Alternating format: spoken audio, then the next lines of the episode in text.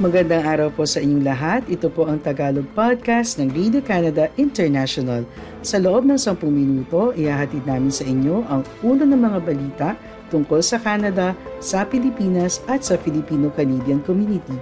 Kaya tutok lang tuwing biyernes, linggo-linggo sa aming podcast. Ako po si Catherine Dona, ang inyong tagapagbalita sa Toronto.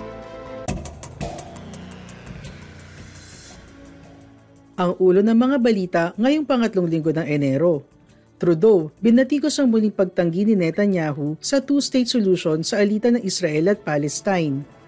Canada, planong bawasan ang dami ng international students sa ilang probinsya.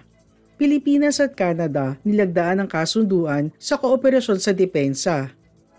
Paano magiging teacher ang Filipino internationally educated teachers sa Alberta?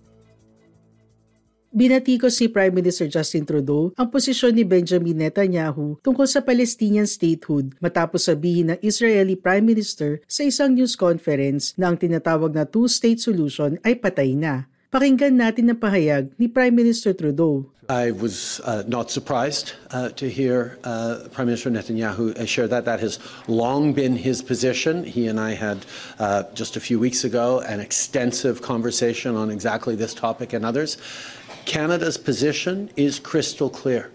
We believe the only way forward for the region, indeed, the only way forward for a safe and secure Israel, is to have a Palestinian state that is also safe and secure with internationally recognized borders. We believe in a two-state solution. Ang desisyon ni Netanyahu na ilantad ang kanyang baraha sa mesa noong Webes ay nag-set up ng isang potensyal na conflict sa pinakaimportanteng backer ng Israel, si US President Joe Biden ang kanyang talumpati sa harap ng bansang Israel ay naganap matapos ang ilang linggo na puno ng pressure mula sa Estados Unidos na mag-commit ang gobyerno ni Netanyahu sa isang plano para sa post-Gaza war period kasama ang malinaw na roadmap tungo sa isang malaya at independente na Estadong Palestinian. Bagamat hiniling ng Israel na ihinto ni Biden ang pagsasalita tungkol sa isang two-state solution sa kasagsagan ng digmaan, ang Amerikanong leader at ang kanyang envoys ay patuloy na iginigiit ito. Sinabi ng lahat ng Western allies ng Israel na nais nilang makita na maresolba ang conflict ayon sa prinsipyo ng Land for Peace na sinang-ayunan ng Israel ilang dekada na ang nakalipas sa Oslo Accords. Matagal na ang tinututulan ni Netanyahu ang isang two-state solution pero sa pangkalahatan ay iniiwasan niya itong sabihin ng tahasan at least sa wikang Ingles. Sa wikang Hebrew, siya ay mas prangka. Noong 2010, inilabas ng Jerusalem Post ang 2001 video ni Netanyahu kung saan sinabi niya na siya ay de facto wawakasan ang Oslo Accords ang kanyang tinelevise na talumpati ay mas papahiyain si Biden na nagbigay ng unconditional backing sa Israel mula nang umatake ang Hamas noong October 7. Iginiit ni Biden na ang Estados Unidos at Israel ay nagtutulungan tungo sa isang two-state solution. Para sa iba pang balita, bisitahin ang aming website ici.radio-canada.ca. Plano ng federal na gobyerno ng Canada na bawasan ang dami ng international students sa ilang probinsya ayon sa isang senior government source. May jurisdiction din ng Canada sa international student program ng bansa, katuwang ang mga probinsya. Ang federal na gobyerno ang nag issue ng visa para sa mga estudyante habang ang probinsyal na gobyerno ang responsable para sa pagre-regulate ng mga kolehiyo at universidad.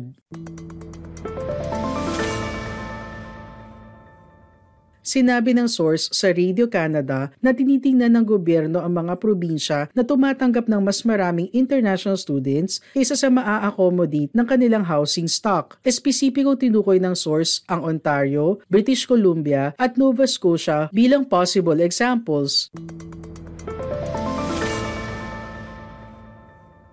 Sinabi ng source na nagkaroon ng diskusyon ng gobyerno sa ilang probinsya tungkol sa paglilimita ng bilang ng mga estudyante sa mas dense areas at hihigpitan ng mga regulasyon sa kung anong mga institusyon ang maaaring tumanggap ng international students pero walang pinuntahan ang mga diskusyon na yon. Sinabi ng federal na gobyerno na ang Canada ay on pace na i-host ang humigit kumulang 900,000 na international students noong 2023.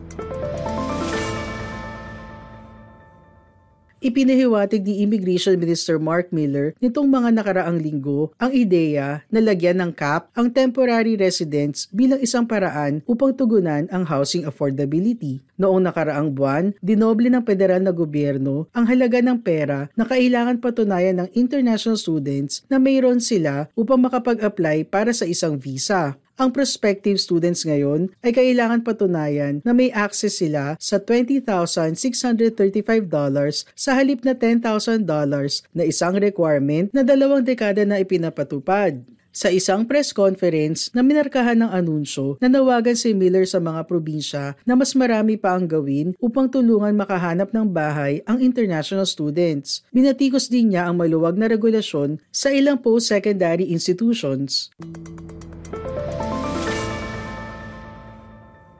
Noong Nobyembre, inanunsyo ng gobyerno na matapos ang ilang pagtaas sa kanilang annual immigration targets, pananatilihin nito ang layunin na 500,000 na bagong permanent residents sa 2026. Noong isang linggo, ibinunyag ng isang ulat ng The Canadian Press na nagbabala ang ilang senior civil servants sa gobyerno na ang pagtaas ng imigrasyon ay magkakaroon ng impact sa affordability at availability ng housing, gayon din sa mga serbisyo tulad ng pangangalaga sa kalusugan. Mag-subscribe sa newsletter ng Radio Canada International. Magtungo lamang sa aming website, ibigay ang inyong email at makakuha ng lingguhang newsletter ng Radio Canada International.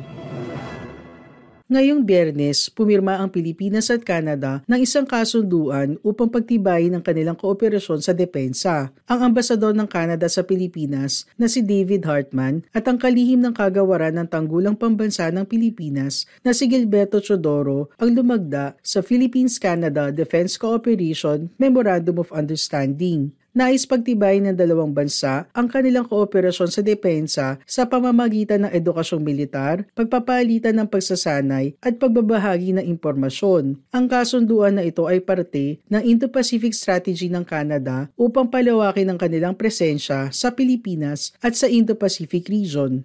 Ipagdiriwang din ng Pilipinas at Canada ngayong taon ang 75th anniversary ng kanilang diplomatikong relasyon. Kayo po ay nakikinig sa Tagalog Podcast ng Radio Canada International. Ang Philippine Consulate General sa Calgary at ang Alberta Ministry of Education ay magsasagawa ng isang information session sa accreditation ng Filipino Internationally Educated Teachers sa probinsya ng Alberta sa January 24, 5.30 ng hapon, Mountain Time, sa pamamagitan ng Zoom platform.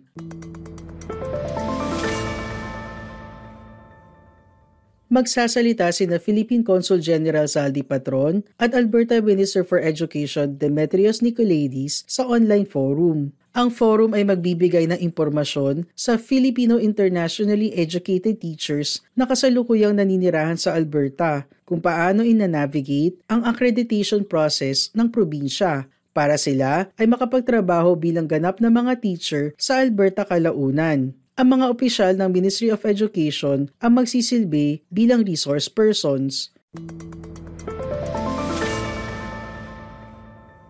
Ang online forum ay parte ng nagpapatuloy na advokasya ng Philippine Consulate General para mas mapadali ang pagkilala sa credentials ng mga profesional na Pilipino sa Alberta at Saskatchewan. Ang mga interesadong participants ay maaari magparehistro sa link na ito tinyurl.com slash 4SFYHX6N o sa pamamagitan ng QR code na nakapost sa Facebook page ng konsulado. Maraming salamat po sa iyong pakikinig sa Tagalog Podcast ng Radio Canada International. Lagi po kayong makinig tuwing Bernes para makabalita tungkol sa ating mga kababayan dito sa Canada. Hanggang sa susunod na linggo, ako po si Catherine Donna ng Radio Canada International.